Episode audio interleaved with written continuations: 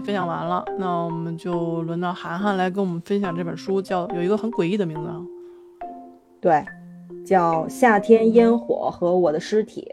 那实际上我看这本书，我是一开始呢，就是说，也是看了这个名字，然后觉得挺诡异的，跟你的想法是一样的，所以才想才想要看一看这本书。那这本书其实本身也不长。它算是一篇中篇小说吧，然后本书呢其实是收录了两个故事，第一个故事就是这个夏天烟火和我的尸体，然后呢第二个故事叫幽子，这两个故事我都读了，因为是收录了收收录到同一本书，叫是连本嘛。这个是一个日本的作家，名字叫乙一啊，乙一呢这个这个日本作家他的本名叫安达宽高。那这本书《夏天烟火和我的尸体》呢，是他十六岁开始起稿，然后十七岁完稿的一本书。那么他就是凭借着这本书呢，在十七岁荣获了第六届 Jump 小说纪实小说大奖，并且呢，在日本文坛一举成名，成为了新一代的恐怖小说精英。就相对来说的话，这本书就是让他一举成名，然后从此开启了这个他的整个的一个创作生涯吧。那这本小说呢，其实是算是一本嗯暗黑系的恐怖小说啊。怎么说呢？因为我觉得岛国人岛国的作家呢，就是对于这种暗黑的这个细节的把控，以及这种暗线明线的这种对比，还是还是很有一套的。简单说一下这个这个小说的故事的脉络。那么这里边呢，其实是有四个主角。第一个主角呢，就是整个是以上帝视角来贯穿这部小说的主人公，也就是文中的我。这个我呢，他的本名是五月，叫五月。那么他就是他以这个五月的上帝视角来讲述着他所发生的，在这部书里所发生的一切。那么第二个人呢，叫弥生，是这个五月的朋友。那么就是这个弥生因为嫉妒杀死了这个五月，然后之后呢，跟着他的哥哥一起来处理这个五月的尸体，从中呢就是由由此在这个过程中。呃，发生的这些这些事情，然后第三个人呢，就是叫剑，这个剑呢是那个弥生，就是杀死那个五月的人的哥哥，啊，也就是说帮助这个弥生整个处理五月尸体的这么一个这个人。那这三个人呢，其实他们不是成人，他们都是孩子，年龄呢是从十一岁到十二岁不等。就像就像你刚才说的，你刚才说 Chelsea 分享的那本《杀死一只知更鸟》是以孩子的角度，那实际上这本《夏天烟火和我的尸体》它其实也是以孩子的角度，所以我们今天可能这一期，呃，整个的读书会，那可能就是整个就是要要以一个孩子的角度为来完成这期了。我觉得这一点还是挺妙的。那刚才 Chelsea 那个孩子的角度，他讲的比较就是平等啊，或者是比较就是升华了一些社会现实面。那我讲的这本《夏天烟火和我的尸体》呢，就表讲述的是孩子的比较阴暗的那一面了。那因为本身乙一在创作这本书的时候，他才只有十六七岁。其实他在创作这本书的时候，他也其实也只是一个孩子，所以他能从一个孩子、一个青少年的角度来把这本书，然后来给他完成，甚至能让大人、能让成人都觉得就是啊后背发凉，然后就是冷冷汗冒。往外冒的那种感觉，我觉得这一点还是挺天才的。对他确实也是，这个这个作者本身也是被誉为比较天才的那种那种那种作者。那，嗯，故事的一开始呢，就是说这个五月呢，他跟这个弥生是好朋友。然后呢，弥生呢，因为跟剑是亲兄妹，所以呢，弥生又非常的迷恋他这个哥哥。那他就就跟五月说说那个，我好想成为你啊，或者我好想成为其他人，就跟剑不是兄妹的那种关系。那五月说：“为什么呢？是因为你喜欢剑吗？”他说：“是的，因为我喜欢剑，我想跟剑以后结婚。但如果我们是兄妹的话，我们以后就不能结婚了。”然后呢，五月呢就告诉他，他也很喜欢他的哥哥这个剑。弥生听完了以后呢，心生妒忌。当他们坐在坐在一棵那个大树上等着剑来找他们的时候，那个弥生就把这个五月给推下去了，导致着那个五月当场就死亡了。那这个五月就变成了那个文中的我，就以。就变成了一个以上帝视角来看着剩下的这几个人怎么样去处理他的尸体的这整个过程的这么一个人。呃，文中还有另外一个女角色叫叫绿，这个绿呢是一个邻家大姐姐一样的人，但其实是是那个弥生和剑的表姐，是他们妈妈姐姐的女儿。她呢是一直在一个冰激凌厂工作的这么一个女女生，然后芳龄也可能也就十九二十岁左右。弥生的哥哥啊，也就十二十一二岁吧，就是很喜欢这个这个这个大姐姐，然后觉得就是很很崇拜她，然后觉得她很又漂亮，然后又又什么都懂，然后就有点就是恋姐的这种这种这种感觉吧。在这个书中呢，这个弥生和剑呢是中途是处理了这个五月的尸体三次，就搬运了这个这个尸体三次。那书中呢就是很多描写了，就是说他们啊孩子嘛，孩子那面临的这种突发的事件，他们要怎么去处理这个连成人都不知道怎么样去搞的这件事情呢？他的心理描写的很细，你就能可以感受到，就是说这个剑他在这个处理的过程中是非常非常冷静，而且甚至有些冷血的。他就是冷眼旁观，甚至会觉得他在处理这个五月的尸体的时候是一种很刺激，然后很很让他兴奋的一件事情。当然，他那个妹妹就很很烦人了，就是全程都是一种非常惊慌惊恐。毕竟他是动手的那个人，他是那个杀死那个他朋友的那个人嘛。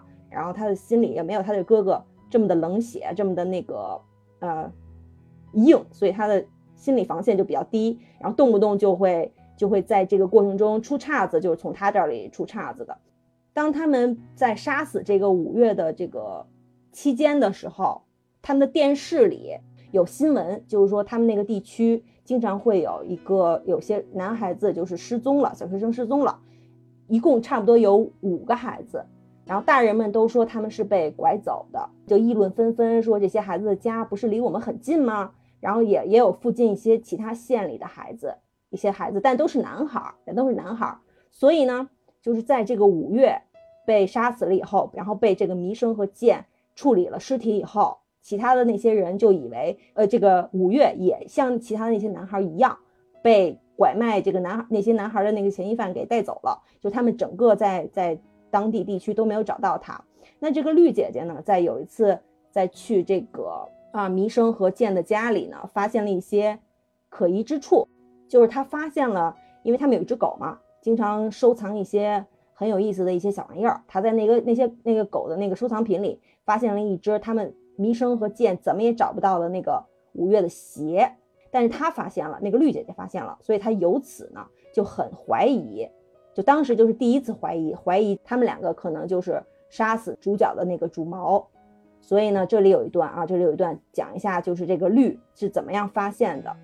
可是他刚微微抬起头就停住了，他的视线被吸引了，那是六六。六六是什么？六六是他们弥生和剑养的一只大白狗。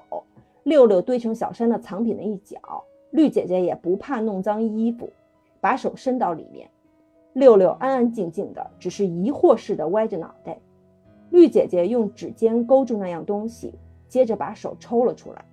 从昏暗的台阶下转出来的是一只凉鞋。上面有一小花，绿姐姐认识穿这只鞋的女孩。绿姐姐眯起的眼睛掠过一道阴影，瞳孔深处如窥视到未来一般，闪动着知性的光。她有些疑惑，微微皱起漂亮的眉毛，望着菊家的方向。她把我的凉鞋还给了六六，径直朝家走去。就是当时她这一段描写的是，她其实已经起疑心了。起疑心以后，但是她没有。没有，就是把这件事情捅破，没有去质问他们两个。但是呢，就是由此可见，她是一个观察力还是比较敏锐的这么一个女生。之后的话，就是一直在观察那两个人，也就是在这一段，就是嗯，进行了一个伏笔。然后呢，接下来就是弥生和剑进进行了两次，第二次和第三次的搬搬尸，就是搬那个五月的尸体。就是说，就像那个五月的尸体，在六七月份炎热的夏天之下。漫山遍野的奔跑，其实就是被他们两个搬来搬去。最后一段呢，就是说他们要参加一个烟火大会，因为当时的那个日本的夏天就是有这种传统习俗嘛，有这个烟火大会。那弥生和剑呢，就是商量着想在烟火大会，在大家的注意力都在这个烟火的时候，把这个呃五月的尸体给运过去，这样的话可以掩人耳目。之后呢，就是非常巧妙的一个，就是一个对比了。巧妙的对比就是什么？烟花烂漫呃，烟呃夏日炎炎，烟花烂漫。但是呢，最后在暗黑之处，没有人发现的地方，却是有有着残忍的抛尸，而这个残忍的抛尸还是两个孩未成年的孩子在进行。呃，国内现在是是是是是是夏天嘛，非常热。在读这部小说的时候，你就感觉就是外面的温度是很热，但是你的感觉是从脚底到到头，然后一股凉意，就非常非常的就是阴冷。所以也不愧说这部小说是是高口碑的暗黑暗黑恐怖小说嘛。但是你细思极恐，你要想一想，这部小说可是一个当时仅有十六七岁的一个孩子所完成的。当时这个这个作家已经在十六七岁，能够体会到孩子内心除了有他童真的一面，还有他就是恶魔的一面，能够创作出这么一个，就是在当时就是已经轰动日本日本文坛的这么一部小说。我读两段吧，我读几段就是感触比较深的吧。就是他们在烟火大会把那个五月的尸体往最终抛尸的那个地点运的时候，遇到了五月的妈妈。当时五月的妈妈因为找不到她的女儿，非常非常的伤心，非常非常难过，就是以为她的女儿真的是被诱拐走了。在她遇到这两个孩子的时候，还跟这两个孩子进行了一个对话。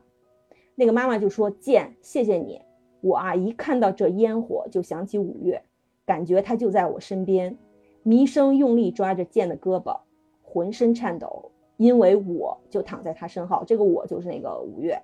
也许是烟火变弱了，也许是黑夜覆盖了四周，我妈妈还没有发现我。她什么时候会发现我呢？弥生为此紧张不已。他一直在找的女儿，现在就躺在他的脚下。他一直在找的女儿，现在就躺在他的脚下。就你听到这句话的时候，你看到这句话的时候，你就心里就那种阵阵发凉。还有一个就是，这里有一段啊，这里有一段，眼前的烟火绚烂夺目，他们正好赶上点燃烟火瀑布的时间，用绳子连起来的烟火一起点燃，五色斑斓的光迸溅出来，红的、蓝的、粉的、绿的，那光焰宛如洪水。汇流成瀑布倾泻而下，烙印在瞳孔中。这是孩子们的作品，但做得很出色。今天来参加烟火大会的人是不会忘记这令人目眩神摇的光景的。就刚才就这一段，就是包括中间有一段是这是孩子们的作品。什么是孩子们的作品？孩子们的作品应该是，应该是用绳子连起来的烟火一并点燃，五色斑斓的光迸溅出来，红的、蓝的、粉的、绿的。宛如洪水，宛如瀑布倾泻而下，这应该是孩子们的作品。孩子们的作品就应该是五官五色斑斓，应该是五光十色，应该是灿烂的烟花，而不是躺在脚下的那个尸那具尸体，而不是被他们搬来搬去，被他们搬来搬去的那个，在两天前或者在一个星期前还一起说说笑笑，一起在骑在墙头上讨论着你喜欢我，我喜欢你的这个亲如姐妹、亲如兄妹的这个好朋友。对，所以。就是这这个这部作品其实很短，它是属于中篇小说，并不是很长啊。但是它的每一个就是你你看进去了，你就会觉得它的文字细思极恐，细思极恐。包括最后这个绿姐姐是其实是最后是有一条暗线嘛，因为她从小的家境不并不是特别好，童年是过得比较艰辛，然后失去了父亲，然后又被母亲虐待吧，所以她整个的一个童年造就的她的心理是非常扭曲的。所以这个绿最后是帮这个剑和弥生，最后是帮他们处理这个五月尸体的那个主要的关键人。那有一条暗线，就是说，嗯，这条暗线其实我我并不想剧透啊，但是我希望就是还是大家可以，如果可以的话去看一下，就是他其实是跟那个这起就是县城里失踪的那几个孩子有关联的这么一个人。那具体怎么样，我希望大家还是，嗯，如果可以的话，可以去亲身去体会一下。其实我觉得你可以告诉大家，嗯，我觉得你告诉完了，他们可能会去看。嗯，可以，可以，那我去告诉大家一下吧。就是说，嗯，因为这个绿呢，童年过得相相当艰辛嘛，他失去了父亲，又呃又被母亲虐待。有一句话就这么写着：绿姐姐也是这个村子的孩子，她对我说过，她以前喜欢一个邻居家的男孩，却没有结果。她还笑着说，那个男孩很像剑。然后最后一段啊，最后一段。最后一段是这个绿是怎么样处理五月的这个尸体，还是以五月的角度，上帝视角来讲述。他说：“我被绿姐姐带到了这个寒冷的地方，这是冰激凌工厂，因为那个绿是在冰激凌工厂里做工的嘛。装置了冷冻设备的仓库，我被放在了似乎不会有任何人来的仓库的深处。会到这里来的只有绿姐姐。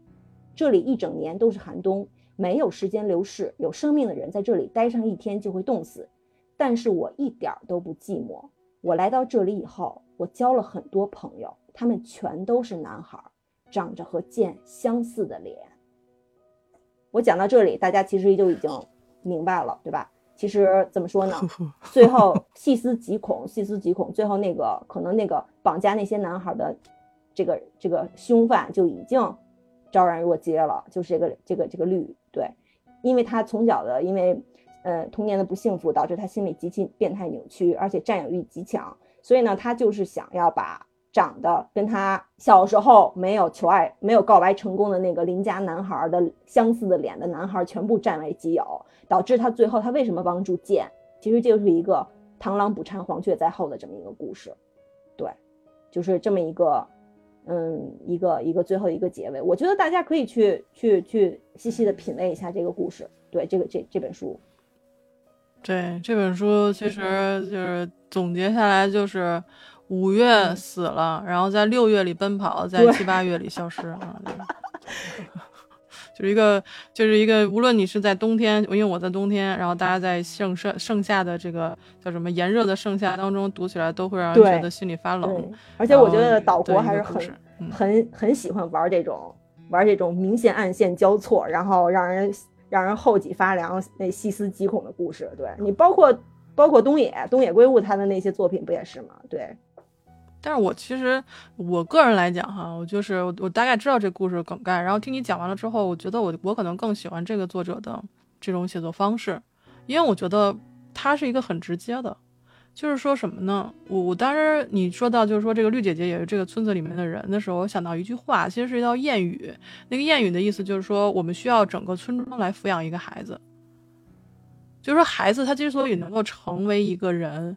能为一个成人，然后是需要整个社会，然后整个身边的这个这些力量，不是说正是父母，就是所有的力量，才能让一个孩子真正能够正常的一个一个，就怎么说，不能说正常吧，就是让他长大的。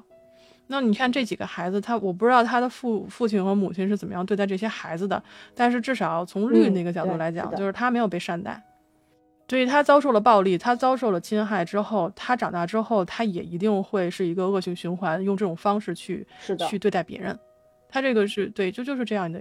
而且而且，就说像你刚才也说的，就是像 Chelsea 刚才说的是一个孩子的视角，然后这个也是一个孩子的视角。但是我觉得孩子视角特别有意思的点在哪儿？对于我来说，能不能讨论一下，就是我们都觉得杀人，然后这个藏尸，然后抛尸。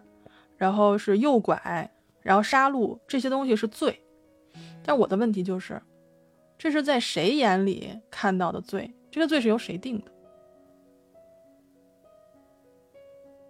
我当时在想，就神会定罪，对吧？因为神定的罪，觉得我们都应该都是罪人，在一些宗教里面会觉得我们都是罪人。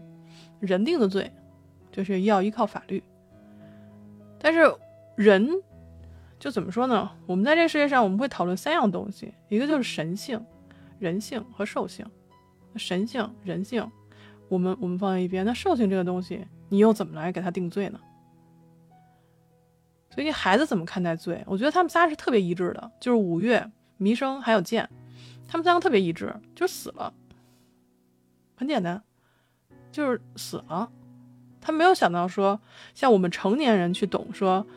我杀了一个人，老子是要付出代价的，是有人会惩罚我的。但是孩子不懂，孩子我不知道为什么没有人教授他这些。但是这三个孩子对于死亡、对于犯罪来说，他是一致的，跟作者是一样的。他们就觉得也就是死了。对，然后可能弥生稍微弥生对于这件事情的反应，在我们成人来看是一个比较正常的，就比如慌张啊。但是那个慌张，跟成人杀人之后的慌张是不一样的。对，他是他是他是觉得他是怕被知道他是主要的那个那个动手，他还是觉得就像犯错了，然后我被揪出来了，然后就那种孩子犯错了那种心态。对，对，说白了就是我怕我妈骂我，就被我我怕我怕叔叔阿姨说我。嗯，他跟我们说的罪是不一样的。然后剑呢，他为什么我就有一点不太同意，就是说你觉得他冷血，我不觉得他冷血，我觉得他是一哥哥。我觉得他就他就是哥哥，我在帮妹妹做事情，我就是要站出来，我是哥哥，我就是英雄情怀，不管怎么样，我就是要那个帮妹妹搞定这件事儿。没有，他这里边有有有一些细节描写啊，就是说他就是他从这个五月，因为他作为一个尸体，作为一个上帝角度，他怎么样去看待这两个人处理他自己的尸体的时候，他看到那个那个剑在处理的这些这些过程之中，就有时候会发出那种很兴奋的那种表情，你知道吗？就他。并不是说，并不是说我一方面可能是弥生犯错了，我要帮他去去遮掩，去帮他去处理这个这些后事。那一方面呢，他可能从自己的心理角度，他反而觉得有一些刺激，有一些刺激，甚至觉得大人都可能完成不了的这个这个难题，他自己去完成，他觉得他甚至有一种就觉得自己很很兴奋，觉得自己很，我我我我我不知道应该怎么去说，就觉得自己很就难以言表的那种那种那种。就是抖 S 的心理，你知道吗？就有种抖 S 的心理。对对，不是，但是我来说吧，就是因为我是一个从小对于死亡特别感兴趣的人。当然了，这个是这个，我妈也是怕我心理造成一些什么不正常的状态，然后经常就是会会会注意我一下。但事实上，我觉得对于死亡这件事儿，我们好像从小并没有被特别的教授过死亡这件事儿。就是你怎么看待死亡？你死亡一定要伤心吗？死亡一定要怎么样吗？一定要是一个社会化的东西，那个是社会化的。就比如说谁去世了，我们要缅怀他，这些是社会性的一个东西。但你内心到底怎么想的，你不知道。所以就说像这些孩子，不说我啦，我很正常啊。我就说这些孩子对于对于这个死亡，他是没有概念的。就是还是我我还是觉得他没有概念。他不是说冷血，以后可能最后捅死个人，我觉得这这件事很兴奋的事儿。嗯，不是。就是人其实见到血以后，我不知道五月是不是有流血啊？但是我就觉得人见到血以后就是兴奋，这是一种，这是一种自然反应。嗯，而且他觉得这个，哎，这个事儿我没见过。你看小的时候，我们经常搞一些小虫子，把头丢下来，或者断他一条腿什么的。我觉得是以同样的东西。我觉得他并没有说觉得说，就还是我刚刚那句话，就是他不懂得这件事对于成年人的社会里面，你是要付出代价的。他是觉得这件事儿挺新鲜的，我没见过。你一帮大人，你你们见过吗？你们弄过这个那个人吗？死人吗？没有。你看我们，我们都可以把它藏起来，我可以把它搬来搬去，我可以看到。就这事儿，我我不让你们知道。对对对，有这种心态，是的。嗯，所以我就觉得，我觉得特别统一这三个孩子。这个三个孩子对于死亡和犯罪，他的想法是一致的。包括你像你刚才你念的，就是五月他他这个视角，就像你刚才说说在那个他在山上奔跑，嗯，他也没觉得。我死了就得有谁要去受到法律的制裁？对，就是我死了，就是我到我就知道另外一个状态了。我能看见，我就觉得，哎，这个事儿他是这么处理的，他他们是这样对待我的，他们是怎么样的？好像也没有说，呃，他们是变态，他们是冷血，没有没有没有，全篇全篇都没有这种感受，就感觉就感觉就是挺新鲜的，就是这么一好玩的，就是遇到一好玩的了。一好玩的事儿，然后我要去，我要去去去要怎么样？按照孩子的这么一个心态去来对待这件事情。对，那那你犯错了，你肯定就要去去掩盖嘛。对，就用孩子的这种这种手法和和心态去去来来来来完成通篇。对，所以所以这就是就是当时那个作者才有十六七岁，但是我我之前读到一个文章，就是说。这个孩子到了这个小的时候，可能四岁到九岁或者左右这边，就是你你对待事情的方式，就确认以后，你可能长大以后都是这个方式。而这个作者他十六七岁，其实你从他的文章，他这种感觉里边能看出来，他其实还是挺寂寞的、挺孤独的一个人。就是他以他这个视角觉得，就是你们大人去看待这些事情。